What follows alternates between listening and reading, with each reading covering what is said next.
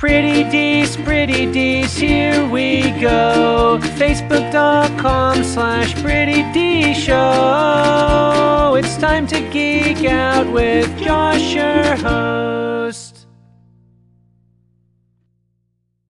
What's up, everybody? I'm Josh Meek, the Uber Geek. This is Pretty Dees, and a new card game launched on Friday, and I've had the chance now to play a few rounds of it. That card game is the Dragon Ball Super card game. So, if you are into card games or into Dragon Ball, Dragon Ball Z, you might remember that there used to be a Dragon Ball Z card game that was actually pretty popular. And of course, now the next evolution of the Dragon Ball franchise is Dragon Ball Super. It's a show that's ongoing right now and Dragon Ball Super has a corresponding card game that, that, just launched. So, not compatible with the previous Dragon Ball game, a completely new game. Um, but, you know, the, these types of games come and go. Um, you do see a lot of, of licensed property card games get launched.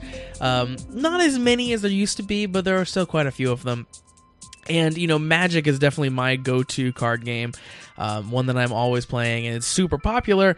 But I do really like trying out these these weird card games that come out because sometimes they'll have really cool ideas in them that are very innovative and things that eventually you see something like Magic, a big more established game, pick up some of those ideas and incorporate them, or or you, you know you see really neat techniques going on that you don't really see elsewhere. So the the premise of this game in terms of gameplay was was very cool. I watched the uh, tutorial videos of them, and this is kind of a mix of Magic's commander format where you pick one legendary creature to essentially be the commander of your deck, uh, who can always be uh, able to be cast, uh, is, is not shuffled into the rest of your deck, and is sort of your leader. Uh, this game has that concept. This game, you ha- pick a leader card, is always on the battlefield, you can always attack with him, and then has abilities um, printed on the card, and, and, and can usually guide you in terms of deck building as well. So, so it has that kind of commander leader flavor. It also has some aspects of Yu-Gi-Oh! and even even the Pokemon game. So there's a there's a big mix. It's just kind of pulling aspects of games from from all different card games into itself. I've had, as I said, I've had a chance to play a few matches, and it's certainly very fun. I, I don't know if it's a game that'll stick around, um, and I'm not really sure if it's a game that'll have uh, great depth. But the first few games are super fun. It is it's kind of very hard to evaluate. You there's there, at any given time there are a lot of decisions to make. There there there are um, there, there's this thing called the combo system in the game, and what the combo system is when you attack, you choose who is attacking who. So you pick a card and you declare who you are attacking.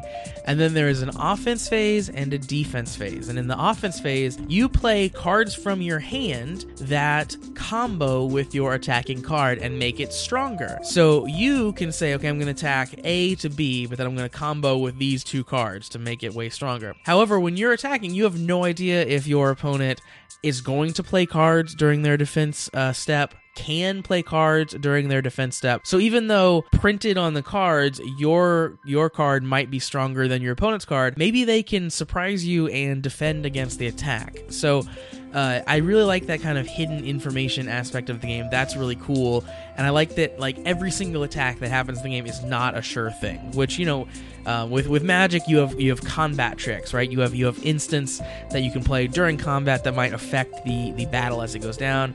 This game has kind of that same feeling with the combo system. So the combo system is, is very, very well done. As we played the game, there, there were definitely points where it was super hard to evaluate the field, like to figure out, am I gonna die next turn? Let's see, like, okay, he can attack me with these cards, he can maybe do this.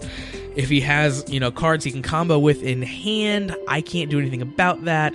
If he doesn't, he's just bluffing those cards, well, then maybe I can get by. At any given point, there are a ton of decisions to be made and a ton of different avenues you can go down.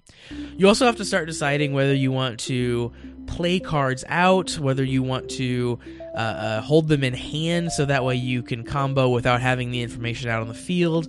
Uh, and you also have to decide whether you want to start um, putting the pressure on and attacking because when you attack with one of your battle cards, which are your non leader characters, then that also opens that card up to an attack back. So so if you don't attack, you can't be attacked. But if you do attack, you can. So there is that trade back and forth there. So lots of cool stuff going on in the Dragon Ball Super card game.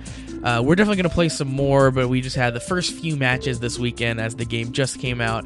It's available in Target and, of course, your your local game stores, but it doesn't seem like Target has quite gotten their shipments yet, based on what people are saying. So, if you played the game, I'd love to hear your thoughts on it, and uh, I might touch back in as as we play a few more matches. That's the Dragon Ball Super card game.